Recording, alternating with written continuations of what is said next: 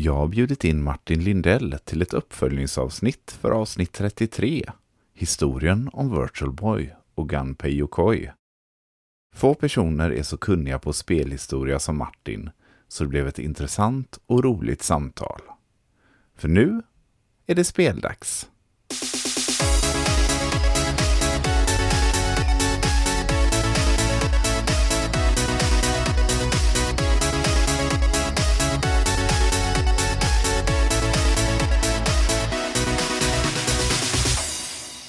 Hej och välkomna till ett nytt avsnitt av Speldags. Och idag så har jag med mig en gäst, Martin Lindell. Och eh, vi ska snacka lite Virtual Boy idag. Välkommen till Speldags återigen, Martin. Tackar, tackar! Kul att vara tillbaks. Ja, det är ju din eh, tre, tredje gången du är med, eh, kan man säga. med GameCube-avsnittet där också. Så att, eh, Just det. Ja, så det börjar bli en stammis här nu. så långt kanske vi inte ska dra det, men vem vet. Jag tänkte för de som inte känner till dig och kanske inte har hört Super Nintendo-boken avsnittet som vi gjorde så eh, kan väl du presentera dig lite, vem du är och eh, din roll i tv-spels-Sverige. Eh, ja, absolut. Jag, jag hör väl till den här typiska Nintendo-generationen kan man säga. Jag växte upp på 80-talet och hade Game of Watch som man spelade på och ehm, um, Nessen sen var väl den stora då det verkligen blossade ut och man var klubbmedlem på Nintendo-klubben. Uh, det, alltså det här stora intresset ledde ju till att jag sen började jobba med spel på mitten av 90-talet. Jag började praktisera en spelbutik, sålde spel, började skriva om spel. Uh, så jobbade jag sen på branschtidningen Manual uh, från åren 2000 till 2007. Därefter jobbade jag på branschföreningen med statistik, åldersmärkning och dylikt. Och sen vidare på Panvisionen, förläggare där jag bland annat gav ut Pippi Långstrump på Nintendo DS. Sen var jag då en, en, en uh, några år på DICE med Battlefield-serien. Uh, och då är vi framme vid ja, 2013 till 2018 där. Gjorde två år på Raw Fury, indiespelsförläggare och nu är jag sedan tre år tillbaka på Embracer. Mm. Parallellt med det dock så har jag då, då liksom fortsatt att skriva om spel. Jag tycker det är väldigt kul och, och kände att det är så mycket det skrivs ofta ur ett amerikanskt praktiskt perspektiv, spelhistorien. Mm. Så att jag dokumenterade då Ove Bergstens och Lars Jarhams berättelse om hur de hittade Game Watch och lanserade Nintendo i, i Sverige och hur NES blev en succé. Och den, den, boken tryckte jag då i 30x. Jag tänkte väl mest vara närmast sörjande. Ja. Men det fanns ett intresse och folk tyckte det var roligt. Och, så uppdaterade boken och sen skrev jag då om Sega. Eh, och jag har gjort en, en bok om svensk eh, spelutveckling också tillsammans med Thomas Sundhede. Och den, den senaste var då Super Nintendo-boken om eh, eh Super Nintendo i Sverige med, med Carl Michael Salberg som, som medförfattare. Så det har varit, det har varit mycket Nintendo kan man säga och, och lite annat eh, också. Ja, minst sagt. Det är ju en eh, gedigen karriär ändå får man säga. Vad, vad din roll nu på Embracer, vad är det du gör där? Kan du gå in på det närmare? Eller är det, ja, är eh, Embracer, Embracer kanske, jag, jag, tror en del i Sverige känner till det eftersom vi är börsnoterade av Lars Wingefors eh, som en gång i tiden började med, med eh, postorder firman Nordic Games som man läste sig på Power, Superplay så känner man ju igen de, de gula annonserna med svart text. Um, han är då vd för Embracer. Så att, men utomlands så kanske man mer känner till företag som THQ Nordic, Coffee Stain, spel som Goat Simulator, Dead Island eller eh, Tomb Raider och så vidare. Så Embracer är alltså ett holdingbolag. Alltså vi, vi, vi äger då flera olika förläggare och spelutvecklare och även serietidningsförläggare som Dark Horse och Asmodee brädspel, brädspels eh, tillverkare och, och distributör.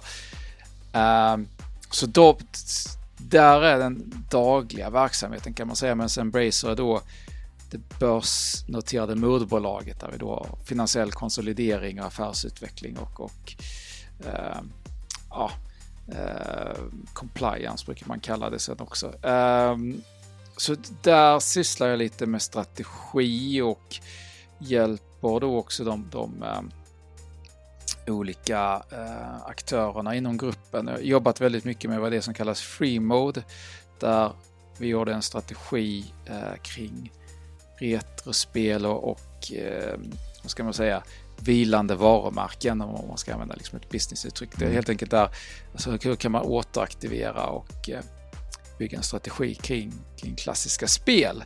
Um, där förvärvade vi då bland annat Limited Run och Bitwave i Göteborg. Uh, och så jag och Ali Mansouri jobbade mycket kring det och sen då rullade in i en operativ grupp som heter Freemode där då den dagliga verksamheten sker. Jag hjälpte även till mycket i början på arkivet. Jag, jag och, alltså Embracer Games Archive, jag och Thomas Sundhede skapade strategi och rekryterade och sen har då David Boström var då rekryterad som vd och tagit över. Så nu är jag mer i bakgrunden och, och, och mer rådgivande position kan man säga. Så att det, det är mycket strategi och eh, sådant. Det kanske inte låter så spännande. Men... Jo, det tycker jag. Jag skulle precis säga det låter som ett drömjobb.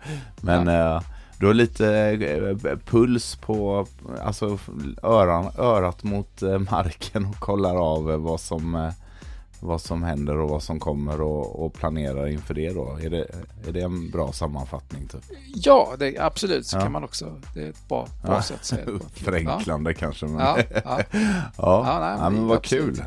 Spännande. Det låter ju som sagt, jag tycker att det låter som en, en drömsituation. Också kul när man väl kommer från ja, att ha det som intresse och kan göra, göra ett yrkesliv utav det. Det är få förunnat tror jag. Ja, ja men verkligen. Det är, väl, det, det, är väl någonting man ibland måste påminna sig själv om.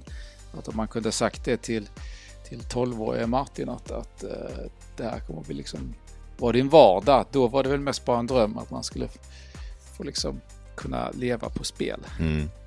Och så kommer du hem och så ringer jag dig och, och du får snacka på, om spel på fritiden också. Så det, ja. det tar aldrig slut. Ja, men det är så, det, det, så länge det är en njutning vet du, så är det bara roligt.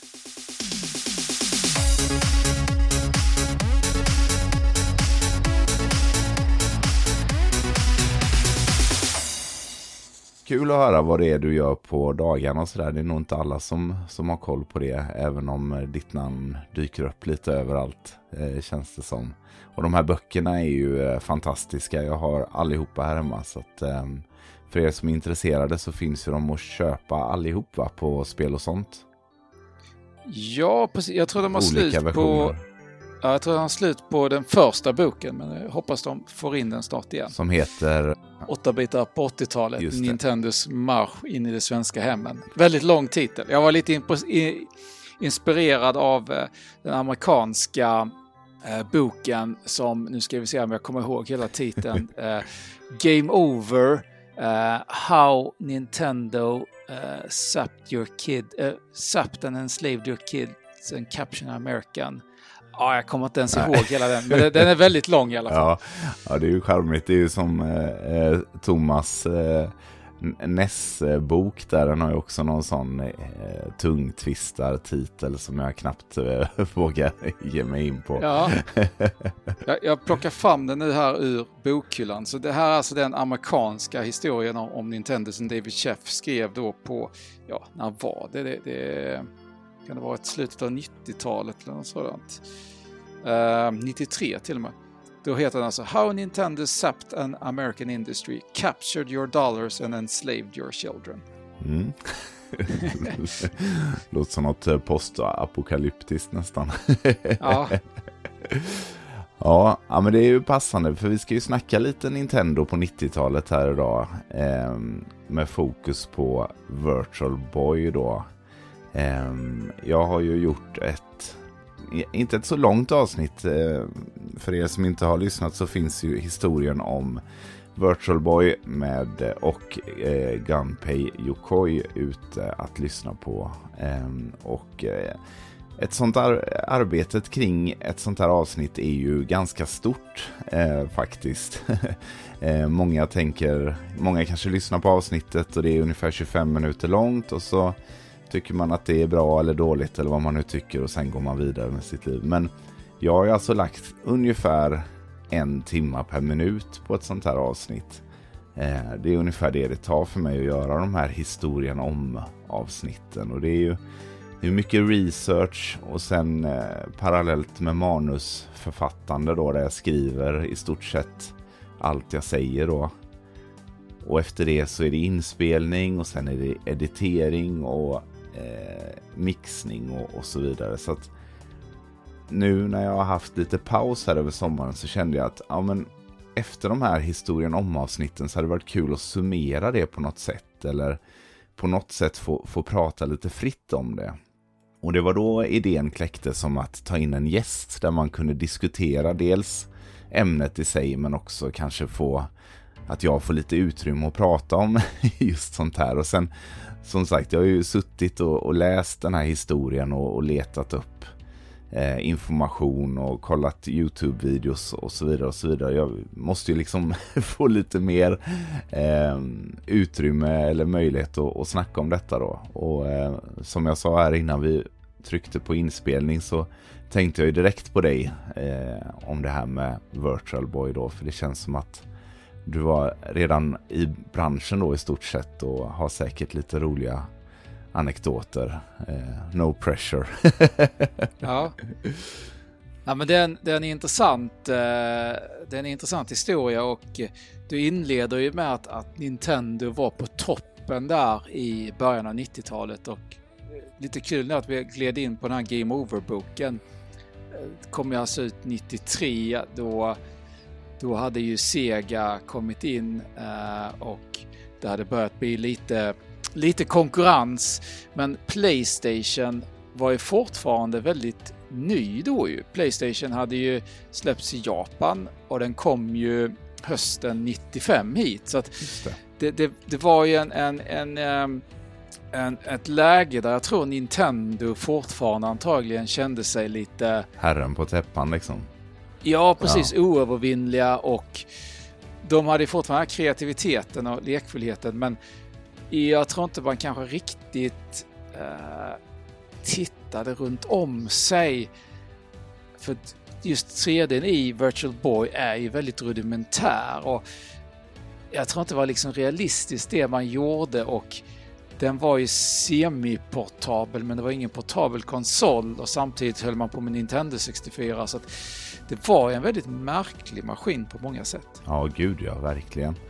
Eh, mycket, mycket konstigheter kring, kring valen här och, och, och eh, hur man liksom satsade först helhjärtat och sen halvhjärtat och inte alls till slut. Eh, så att eh, det var väl dömt från början kan man säga på många sätt. Men, men som sagt, så, som du sa där, det, det var ju nu, jag var ju inte med på den tiden, jag är ju 10 år, 94, så att mycket av det här liksom försöker ju skapa sig en känsla när man pratar om de här grejerna liksom eh, ur ett nästan första persons eh, sätt liksom. Så att de, de samlade känslorna som jag får kring Nintendo på den här tiden är ju precis som du säger att de, de är de är herren på täppan, de är lite oövervinnliga. Visst ska vi, de säljer 100 miljoner Gameboy-enheter som liksom, eh, det är en fantastisk maskin men det är ju också på många sätt en väldigt enkel maskin. Eh, så att jag tror att de, de hade nog ett, eh, en känsla av att vi kan inte göra någonting fel liksom, eller allting flyger typ. För det var det var ju succé från, från succé till succé. Game Watch till NES till Gameboy. Och sen peppen inför Super Nintendo och allt det här. Ja, sen just där kring eh, första halvan av 90-talet. Det släpptes ju väldigt många konsoler. Alltså typ Commodore gav ju ut eh, CD-TV och eh, Commodore 64 Game System, alltså den som inte hade tangentbord. Där kom ju Atari försökte sen med Jaguar i, i, samma veva där och. CDI, 3DO och det hände ju väldigt mycket så jag tror att det var en, det var nog antagligen en snabbare cykel av produktutveckling och eh, eh därav kanske också som du säger helhjärtat, halvhjärtat, ingenting. Mm. Att ja. man, man, man drog liksom ur pluggen snabbare och gick vidare och, och sa väl att ja, vi fortsätter på Gameboy istället och vi gör satsar helhjärtat på Nintendo 64. Mm. Någonstans längs vägen där just där att Miyamoto jobbar på Super Mario 64. Eh, just hur man fördelar resurserna säger lite om, om vad de själva redan har bestämt sig för vad i framtiden. Mm. Har jag en, en liten snarare, man kan nästan läsa mellan raderna. Mm, exakt. Ja, man får inte glömma heller att, att eh, 1995 då Nintendo är ju jättestora men de är ju inte i närheten av den organisation som det är idag där man kan ha fem, sex, tio stora projekt i rullning samtidigt. Liksom. Eh, jag tror att det var mycket mer enkelspårigt på den tiden. Liksom. Bara det att eh, Gunpays eh, team där hette liksom Research and Development nummer ett. det var liksom så här, ja, nu hade de tre sådana gäng eller något, jag vet inte. Men min känsla är att, att, att de växte fort eh, ute i världen, men eh, på kontoret i Kyoto så, så var det kanske inte riktigt eh, samma explosion på det sättet liksom. Nej, jag tror att vi är helt inne på ett rätt spår där. För vad, vad som hände under den här perioden var ju att även om 16-bitars hade inneburit lite mer, mer avancerad grafik, lite större spel. Eh, PC hade börjat växa, men just när det hade då 3D-grafik och det hade CD-ROM som lagringsmedia så då växte skopet väldigt mycket i Helt plötsligt kunde du ha digitaliserade röster, du kanske hade mer avancerad musik och ännu mer grafik och just mm. grafiken krävde annan typ av kompetens. Så att komplexiteten ökade så teamen växte väldigt mycket och var just den här, eh, vad ska man säga, den här eh, brytpunkten som en hel del team kanske inte riktigt klarade övergången eller fick anpassa sig. Eh, jag läste nyligen om, om, lite om Rare faktiskt. Det var intressant hur de just gick eh, från Super Nintendo, Nintendo 64 och hur, hur de fick resonera och arbeta istället. Att de satsade verkligen att det, det här är liksom, det här är nästa steg, vi måste göra detta. Så jag tror det var många som eh, hamnade där. Ett annat bolag är på, på brittiska, jag tror Sensible Software som hade gjort Canon för The Megalomania Sensible Soccer var ju väldigt stora men övergången till 3D var tuff för dem, eh, likt många andra. Så det, det, var ju en period där, där teamen växte och, och, då kanske det här uh, Virtual Boy, det var enkelt att göra och man kunde då utveckla lite snabbare med mindre team uh, spel internt. Medan skulle vi ha spolat fram mm. tiden ett par år, då kanske det inte hade varit lika självklart. Apropå Rare där, de hade väl lite eh, erfarenhet av 3D också i och med typ 3D-modelleringen för Donkey Kong Country-karaktärerna och sånt där. Eh, om jag inte missminner mig så gjorde de ju riktiga 3D-karaktärer eh, som de sen ritade i 2D. Men det, var, det är det som ger det här djupet liksom. Så de, de hade väl de var väl mer redo kanske för 3D-eran än många andra företag som gick från pixelgrafik till eh, till 3D-grafik och sådär. Um, eller vet du om det stämmer? ja, det, det, är en bra observation, bra observation. Jag tror de jobbade på Silicon Graphics-datorer och sen um, i princip så, så gjorde man ju liksom en, en det var 3D-modeller som gjorde man en, en helt enkelt bara, eh, vad ska man säga, ungefär som att man tar bilder och eh, gör det till 2D-sprites istället. Men att man bygger på 3D-objekt. Ja. Det var någonting. Det låg någonstans bak i huvudet. ja, men det är helt rätt. Och just det här med 3D, det, det är ju lite problematiskt att det, Virtual Boy ska vara en 32-bitare.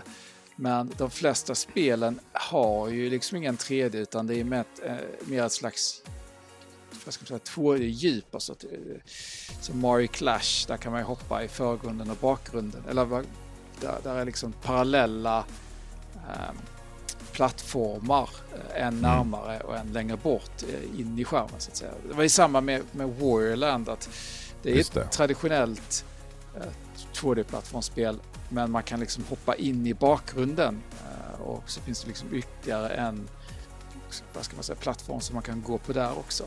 Så det, mm. det, var, det där användes ju rätt mycket. Uh, det är väl samma Vertical Force som var då shoot em up-spel, vertical uh, shoot em up-spel. Det är också traditionellt bara att flyga rakt upp och skjuta, men flygskeppet kunde då ska man säga, sjunka inåt eh, så man kunde stiga upp och ner, vilket gjorde att man kunde eh, flyga över eller under vissa föremål i höjd. Det var liksom ingen, ingen stor grej, utan det blev, blev mer en gimmick så att säga. Ja, sen måste jag ju säga att alltså, nu när du beskriver det så låter det ju, och framförallt med den teknik som finns nu så är det ju inte så märkvärdigt. Men har man väl provat de här spelen så är ju den här djup, djuphetskänslan känns, är ju väldigt påtaglig. Så att det fungerar ju väldigt bra för vad det ska göra så sett liksom.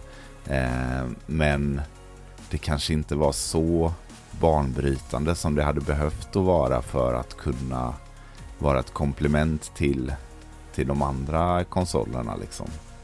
Ja men det, det ja, precis, det, det är verkligen, den är, det är mer en, en udda pryl på det sättet att man, det, hela världen flyttar sig framåt med 3D och färgglada världar men att här behåller man sig någonstans i i den enkla grafiken på en Gameboy fast jag i djupt istället. Mm. Det här är liksom att, att det är rött. Det, det känns lite så här sci-fi från 70-talet. Alltså det är väldigt... Ja.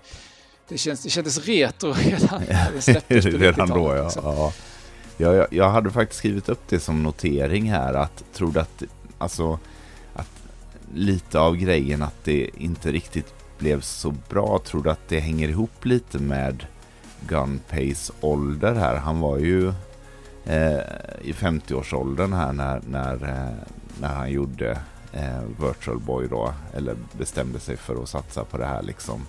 Eh, han kanske hade behövt ett par yngre ögon med sig för att liksom göra lite justeringar och sådär. Eller vad, vad tror du? Tror du att, att det påverkade? För för honom måste ju detta varit hur häftigt som helst. Han trodde ju helhjärtat på det här liksom och att det här är någonting som ingen annan har och det, det är ju riktigt men, men missade ändå lite att ingen annan har det för att ingen annan var intresserad av det. Mm. ja, det är svårt. Jag tror tekniskt så kanske det inte var tillräckligt kraftfull och att de skulle få ner priset och därför behålla eh, Alltså bara göra det rött och svart. Eh, men jag har också bara en allmän känsla att tittar man på där på 90-talet då hade det funnits lite virtual reality-hjälmar eh, på arkadmaskiner och dylikt så det hade varit den första våg av virtual reality. Så jag tror att hypen var redan lite, jag skulle säga att det där var redan började bli lite intressant. Det var mer CD-ROM och modern 3D-grafik på som man tittade framåt till. Så jag tror, jag tror timingmässigt var det nog inte heller liksom rätt läge att göra detta. Samtidigt är det här väldigt kul för att sen kommer ju 3DS många, många år senare. Mm. Så Nintendo är tillbaka i med det här med 3D kanske är en grej. Och visst, då hade vi haft 3D-TV med med du vet, de här glasögonen som var populära ett tag. Ja, just det. Försökt, försökte. Så på något sätt så finns det ändå ett spår där om man tänker sig Gameboy, Virtual Boy, DS, 3DS. Så det, där är ändå något som lever vidare. Och man hade ju samma utmaningar med 3DS. Att hur, hur, ska vi liksom förklara och visa detta? För man måste uppleva det för att mm. kunna förstå det. Och det var ju hela utmaningen med, med Virtual Boy. Att, att se det här djupet och få den känslan, då måste man ju spela det. Mm. Ja, men även det gick ju sådär för när de provade att ha kampanj tillsammans med Blockbuster så, så ville ju folk ändå inte köpa den efter de hade hyrt den. Eller sådär. Det, var, det kanske hade behövts någon mer, nå, någonting mer eller någonting annat för att, för att få, få det att flyga ordentligt. Ja, det, det, det här, det här är lite intressant. Jag, jag, jag vet inte riktigt vad, vad som är Eh, sanningen eller siffrorna, men det, det sades ju att när, när de gjorde det här mm. med, med, att det kostade 10 dollar man fick tillbaka det när man köpte, man köpte enheten så ska det ha skeppats ut 750 000 enheter till 3000 butiker i USA. Så det låter väldigt mycket. Det skulle betyda 250 maskiner per butik i snitt. Uh, å andra sidan så när, när den här, när alltså Virtual Boy intresset då falnade snabbt så ska de ha sålt ut dessa för bara 50 dollar styck i, framåt slutet av 90, eller mitten av 1996. Så det kan vara så att det cirkulerar många men samtidigt så, så eh, det är inte så ofta de här hyrväskorna dyker upp ändå när man kollar Ebay. Jag, jag, vi såg ju strax innan vi spelade in så, så kollade vi på en, en eh, Ebay-annons att det fanns en såld som hade sålts då för ungefär motsvarande 2 500 svenska kronor. Enbart hyrlådan. Så jag tänker då att, att den här siffran att det ska ha sålts 800 000 totalt. Jag undrar om det var då Eh, det måste ju vara såklart exklusive de här hyrenheterna eftersom den sålde 140 000 i Japan. Men det fick mig ju fundera på det kanske, kanske inte, de kanske inte placerade ut så många hyrenheter som, som de, det kanske var ambitionen att göra det men de kanske inte fick ut så många. Ja, för vi, vi pratade om det lite innan vi spelade in också, att, att det var något med siffrorna som inte, för den, den infon som jag har fått är ju att det ligger där någonstans 800 eh, kommer inte ihåg exakta siffran som jag säger i poddavsnittet, men 880 000 eller 800, ja. Virtual Boy sålde cirka 770 000 konsoler totalt och fick endast 22 spel med både USA och Japan inräknat. Vilket gör det till ett av de minsta. Det där med siffror är ju, är ju svårt och Nintendo har ju mm. Eh, alltid varit lite eh, kanske inte hemlighetsfulla men eh, de har inte riktigt bjussat på sådana försäljningssiffror, i alla fall inte de dåliga. eh, nej, verkligen mycket, nej. så, att, eh, så att det är väl säkert, eh, finns säkert utrymme för felmarginal där. Eh, men jag tycker också, precis som du var inne på, att det låter så mycket att skicka ut eh, så pass många enheter till, till Blockbuster. Samtidigt så, så var ju eh, Nintendo i America då, eller Off America, och satsade ju betydligt mycket mer på det här. De hade ju mycket mer tilltro än eh, det japanska huvudkontoret. Så att, eh, ja. Det är fascinerande hur, hur snabbt det gick i Japan. Den lanseras ju då 95. Eh, juli var det väl. Mm. Eh, och jag, jag hittade en, en gammal nyhet i Superpower framåt slutet av 95. Eh, och redan då skriver de att, att bara 20-30 procent av det skeppade 150 000 till butik har sålts.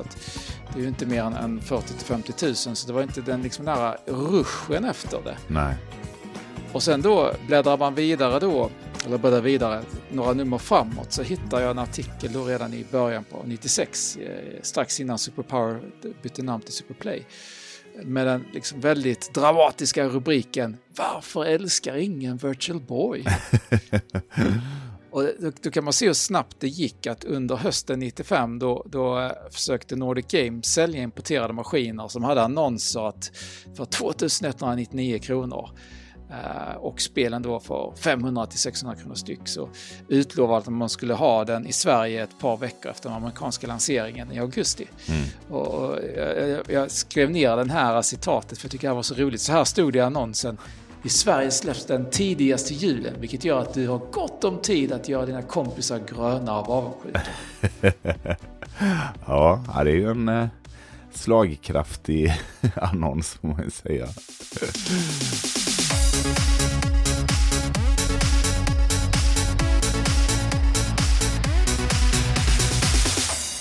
Där någonstans, där jag, är lite, jag är lite nyfiken på det, för jag vet ju att det var, det var sades att den eventuellt skulle då lanseras eh, under 96 i Europa, men någonstans där så, när de såg att det inte sålde bra i Japan, så gissar jag att de tog ett beslut att vi, vi släpper inte den i Europa. Nej. Och det här som är intressant för att, som du nämner då, att jänkarna försökte ju längre. Eh, jag, hittade att på E3 96 så visades eh, faktiskt två Virtual Boy-spel. Alltså vi pratar om då, eh, jag tror det var maj, som, maj eller juni som E3 var. Det kanske var maj på den tiden. Ja, maj stämmer det.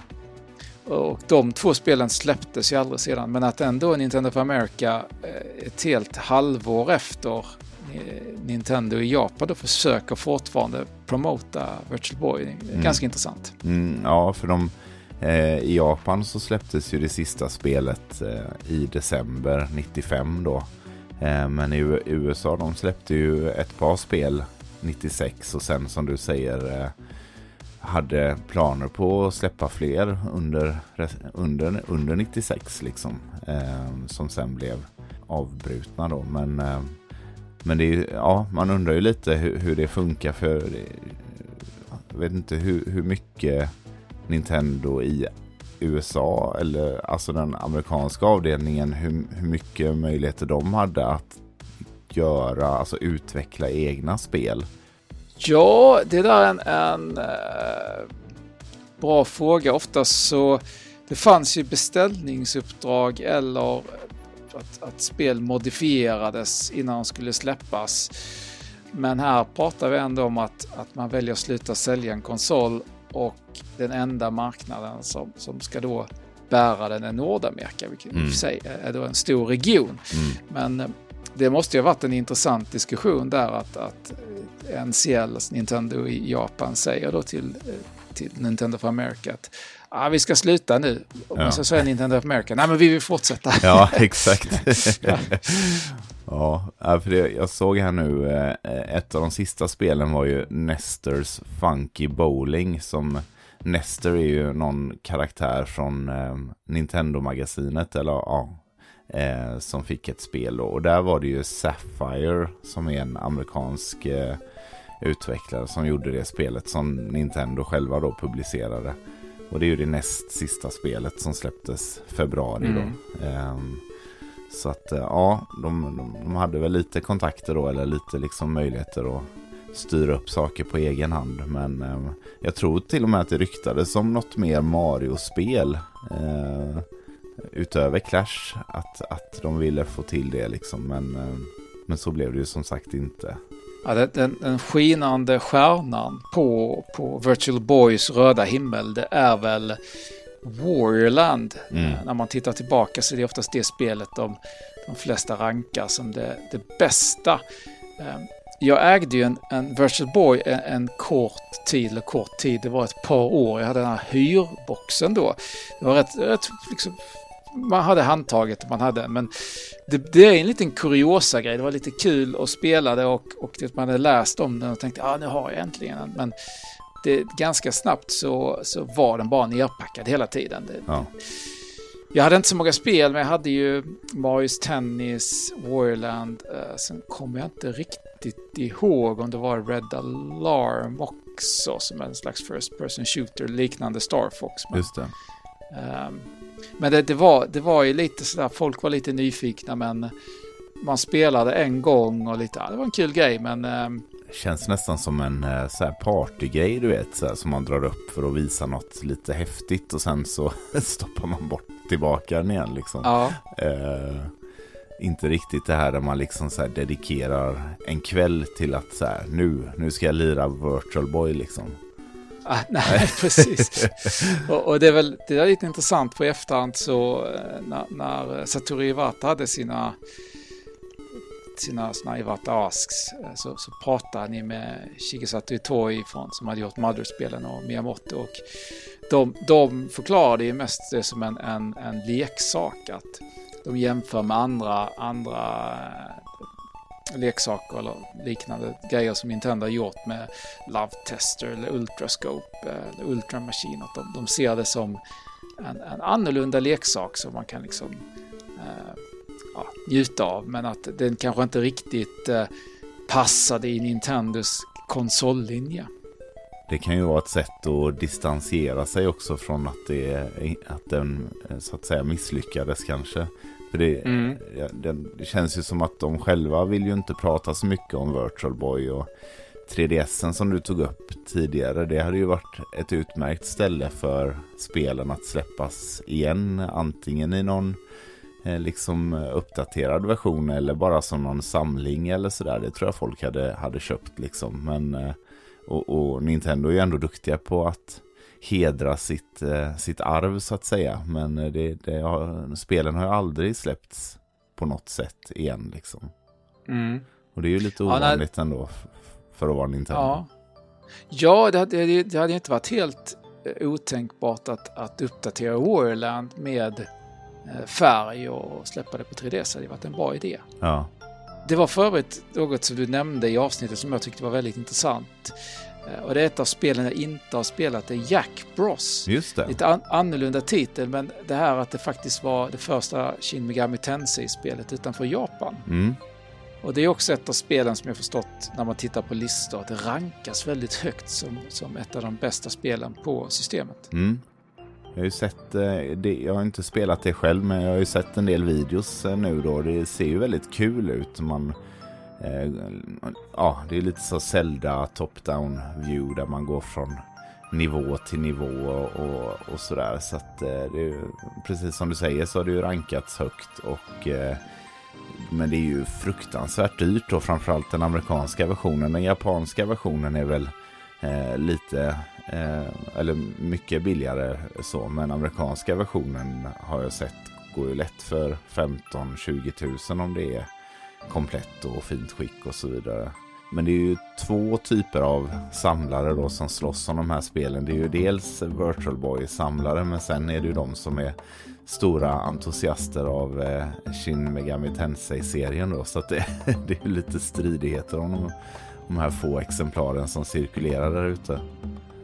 Eh, sen vet jag inte om hur bra det såldes heller då eh, på den tiden i och med att Jack Bros i sig inte är något, något namn i, eh, alltså som, som kanske gör folk intresserade eller sådär. Jag vet inte. Nej, det är väl, det är väl en klassiker att när man, när man hör Bros, då tänker man på Super Mario Bros. Mm. Eller Snow Bros för den delen. Alltså det, det är oftast associerat med plattform och action så att man kanske inte tänker det som den typen av spel heller. Nej, nej exakt.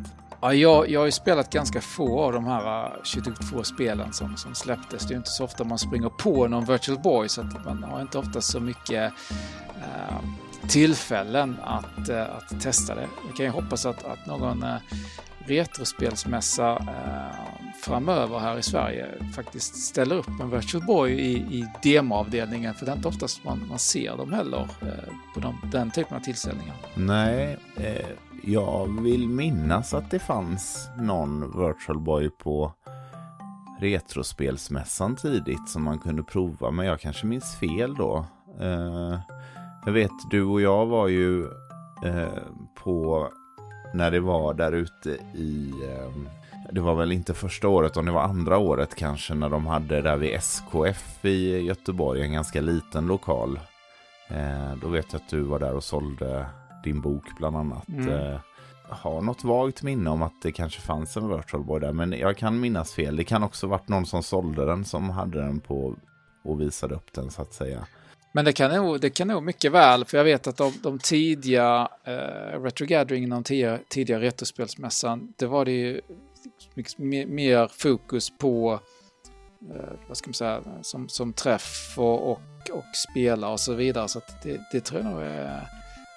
Jag minns ju att det fanns en, nu kanske jag blandar ihop det på Retro Gathering, för någon kom jag på nu visade en Vectrex med 3D-glasögon. där. Ja, Så okej. kanske, kanske Det var en annan typ av känns- 3D. Det känns som en eh, retro gathering-grej dock. ja. Eh, det är väl generationen över där som, eh, som håller i det. Eh, Eller höll i det. Eh, Mm. Jag vet de tryckte upp Vectrex eh, t-shirtar på forumet där för länge sedan. Jag, har någon sån någonstans. men eh, men eh, ja, nej, jag vet att jag testade och det var nog första gången jag testade en Virtual Boy var på jag, jag, jag kan inte svära på att det var på den här mässan, men det var i anslutning till den här mässan. Om Marcus eh, Svelander kanske hade någon med sig eller eh, ja, någonting sånt. För då, det vet jag, det var första gången jag provade den och det var, det var ju lite eh, speciellt eh, så. Eh, dels så är den ju, ja, det är en speciell maskin att spela på. Alltså det är inte så roligt men det är ändå häftigt och det är ju stark kuriosa-faktor när man är en Nintendo-entusiast liksom. Mm. Eh, men samtidigt så förstår man ju varför det blev som det blev. Så det, det är liksom en, det är en upplevelse åtminstone att prova en. så, så kan man ju säga. Ja, verkligen. Jag har ju aldrig spelat Waterworld som sägs vara det sämsta spelet som då baseras på, på filmen. uh, där, där är ju vattnet, havet är ju svart. Jag tror någon, om det var Angry Video Game Nerd, som gjorde något skämt om det, att det skulle det vara rött vatten skulle vara Sea of Blood eller något sådant. Just det. Couldn't use the color blue. I mean, they had two choices for the water. It could have been red or black. Well, at least they chose black because if it was red, we'd be calling it Blood World. Either way, it looks like shit. För övrigt ett av eh, få spel som bara släpptes i eh, USA då. Mm. Inte i Japan.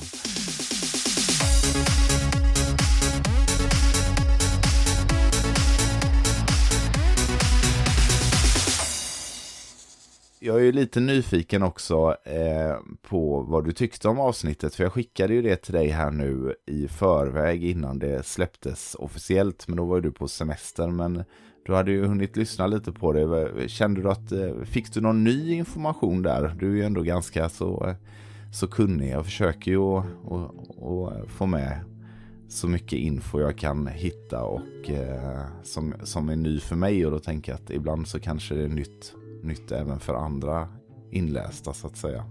Mm.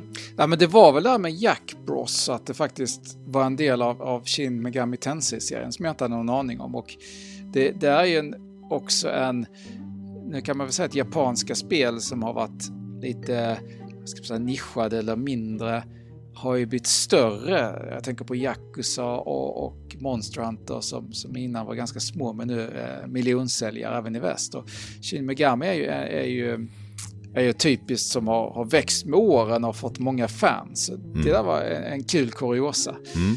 Men annars är det väl mer, skulle jag väl mer säga att, att avsnittet i sin helhet var väldigt intressant eh, lyssning. Alltså du har lyckats klämma in så mycket information och eh, fått de olika perspektiven. Eh, så att det är väldigt, väldigt behagligt och trevligt, trevligt sätt att lära sig mer om Virtual Boy och med tanke på att det kom så få spel och att det var ute så kort tid så det är imponerande att du lyckades göra eh, få fram så mycket information och så långt avsnitt kan man säga.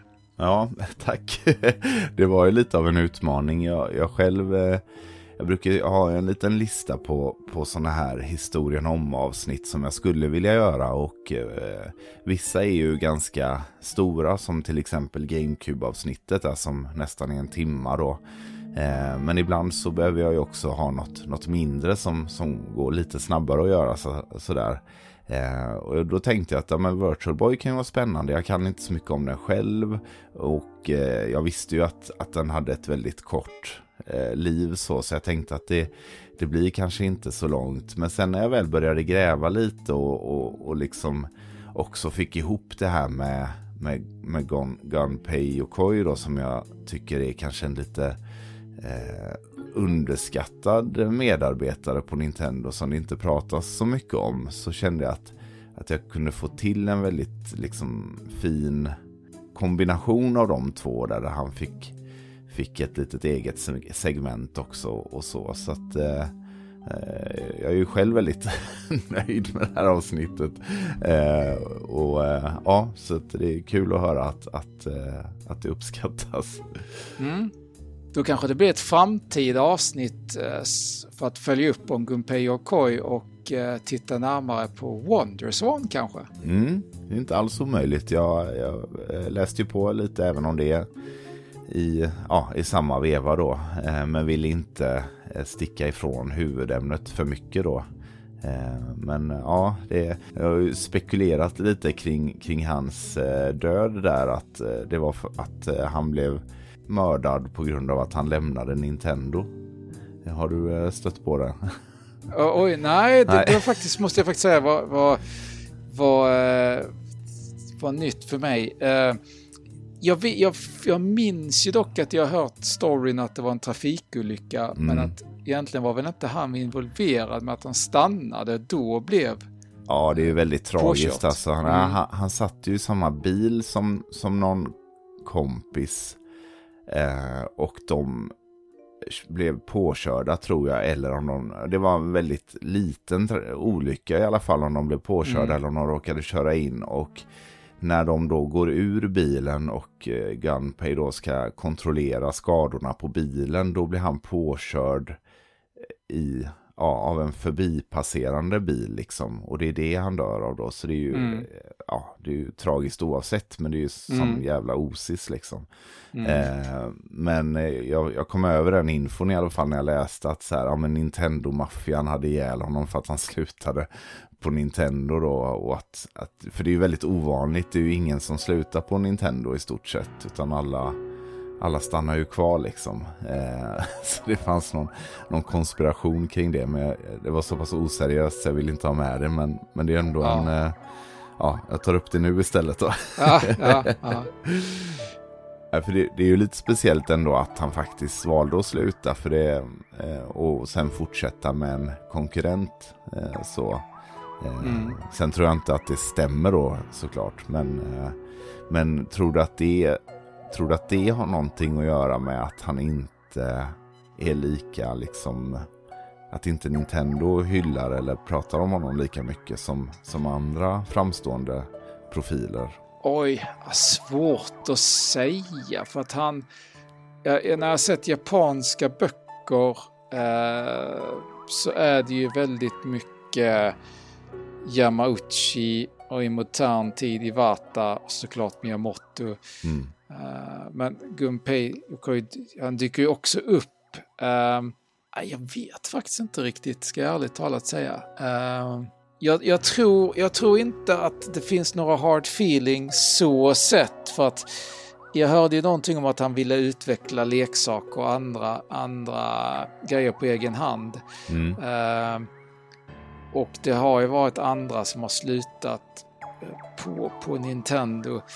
Uh, jag tror det finns andra företag där det antagligen är politiskt känsligare. Eh, I Japan där man har hört om, om eh, jag ska inte säga eh, jag ska inte säga att liksom det varit, varit hotfull stämning men, men lite mer eh, lite mer eh, Lite tråkig stämning i alla fall. Ja, precis.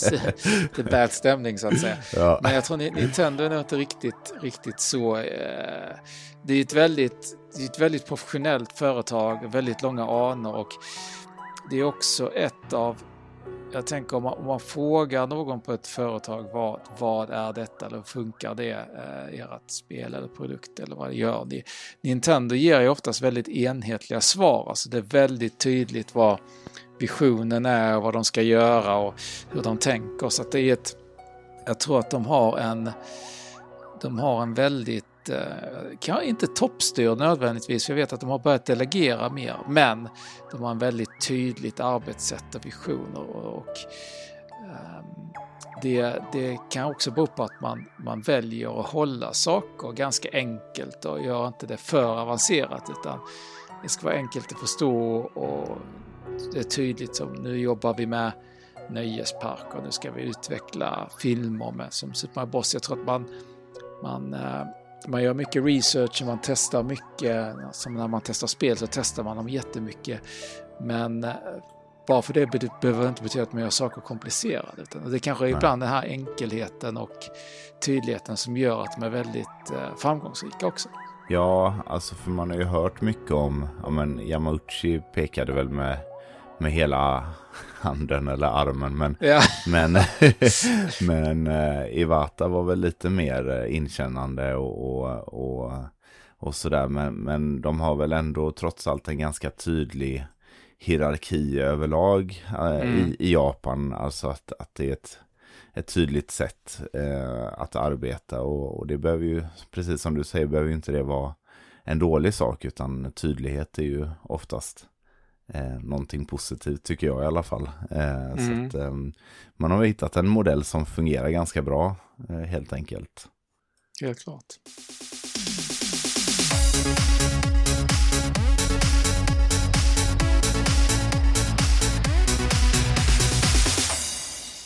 Jag avslutar ju även historien om, om Virtual Boy och eh, Gunpei Yokoi om att, om att Nintendo ändå Även om de inte alltid lyckas så vågar de ändå alltid testa och det tycker jag ändå är synonymt med Nintendo. Även om det är en större organisation nu och det är mer kanske utstuderat så, så går de ju ändå lite utanför boxen och vågar ta tillbaka koncept. Precis som du var inne på med 3DSen och att det lånar ju från, från Virtual Boy faktiskt. Och, och även från eh, gamla Game Watch med dubbla skärmar och det här liksom. Så att eh, de vågar ju ändå prova saker och det är ju ändå väldigt charmigt från ett sånt enormt företag.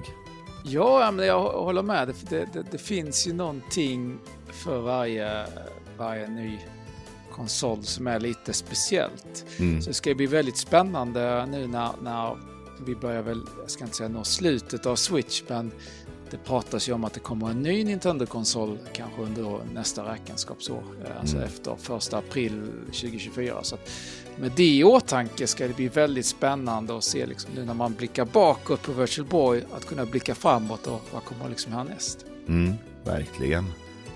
Ja, Martin, stort tack för att du ville vara med här idag och eh, snacka om Virtual Boy. Eh, det var jätteroligt och intressant att få höra om en gammal branschveteran. ja, men tack själv. Det var, jag tycker det var väldigt kul avsnitt som, som, eh, som eh, fräschade upp mitt minne och, och eh, det är kul att, att du uppmärksammar eh, lite bortglömda konsoler. För jag tror det, det är nog många idag som inte kanske vet eller kommer ihåg eller aldrig har talat om Virtual Boy tidigare. Så att, väldigt trevligt. Tack så ja, mycket. Ja, tack. Och eh, om man vill eh, följa dig på sociala medier så kanske du vill eh, pitcha det lite snabbt också innan vi lägger på. Ja, just ja. Jag finns som Manual-Martin på Instagram, Martin Lindell på Twitter, eller nu, heter väl något annat. X. X ja, precis. Ja, exakt. Och så har jag då skaffat Blue Sky nu som, som eh, det här nya alternativet nu när Twitter mm. håller på att gå under. Okej, det hade inte jag koll på. Men du har ju också en eh, fantastisk hemsida där du lägger upp lite roliga minnen och, och sånt där. Där brukar ja. jag vara inne och kolla lite då och då. Ja, precis. martinlindell.com. Där, där, eh, där dels ibland återpublicerar jag saker och redigerar det från, från böckerna och ibland är det ämnen som kanske är inte ja, är tillräckligt stort för en egen bok som till exempel lite om Neo Geo fanns det bland annat en, en liten blogginlägg om. Så där kan man hitta lite gamla, lite gamla eh, spelhistoriska inlägg. Mm. Så in och kolla in hemsidan och följ Martin. Så eh, tack så jättemycket för idag Martin och så eh, hörs vi i ett annat avsnitt längre fram säkert. Definitivt.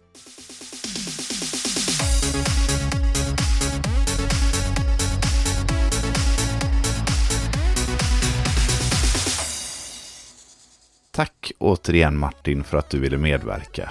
Och såklart tack till alla er som lyssnar. Vill ni komma i kontakt med mig så görs det enklast via Instagram. Där heter jag kort och gott Speldags. Men det går också bra att mejla på speldagspodcast.gmail.com. Martin hörde av sig efter vi hade spelat in och ville tillägga att han gillade den detaljen att jag la in en poplåt i Gunpei Yokoi-segmentet så vi avslutar dagens avsnitt med den underbara låten Tokyo Nageromono av Hiroko Takekoshi. Tack för idag och på återhörande. 流れ流れて東京そぞろ歩きはナンパでも心にゃ小葉の血が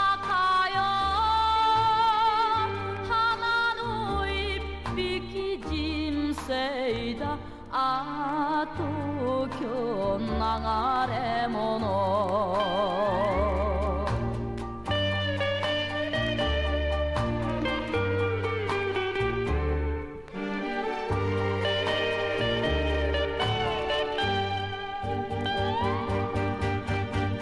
夜の暗さにはぐれても若いな純情は交渉大事に抱いてゆく。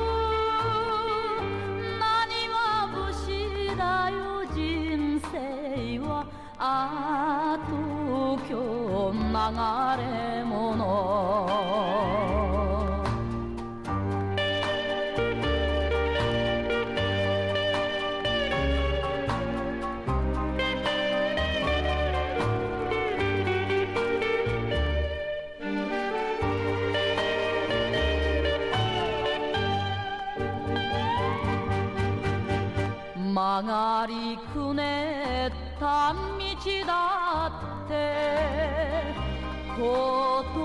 めたらまっすぐに嘘とお世辞のご時世にゃいてもいいだろこんなやつああ東京流れ物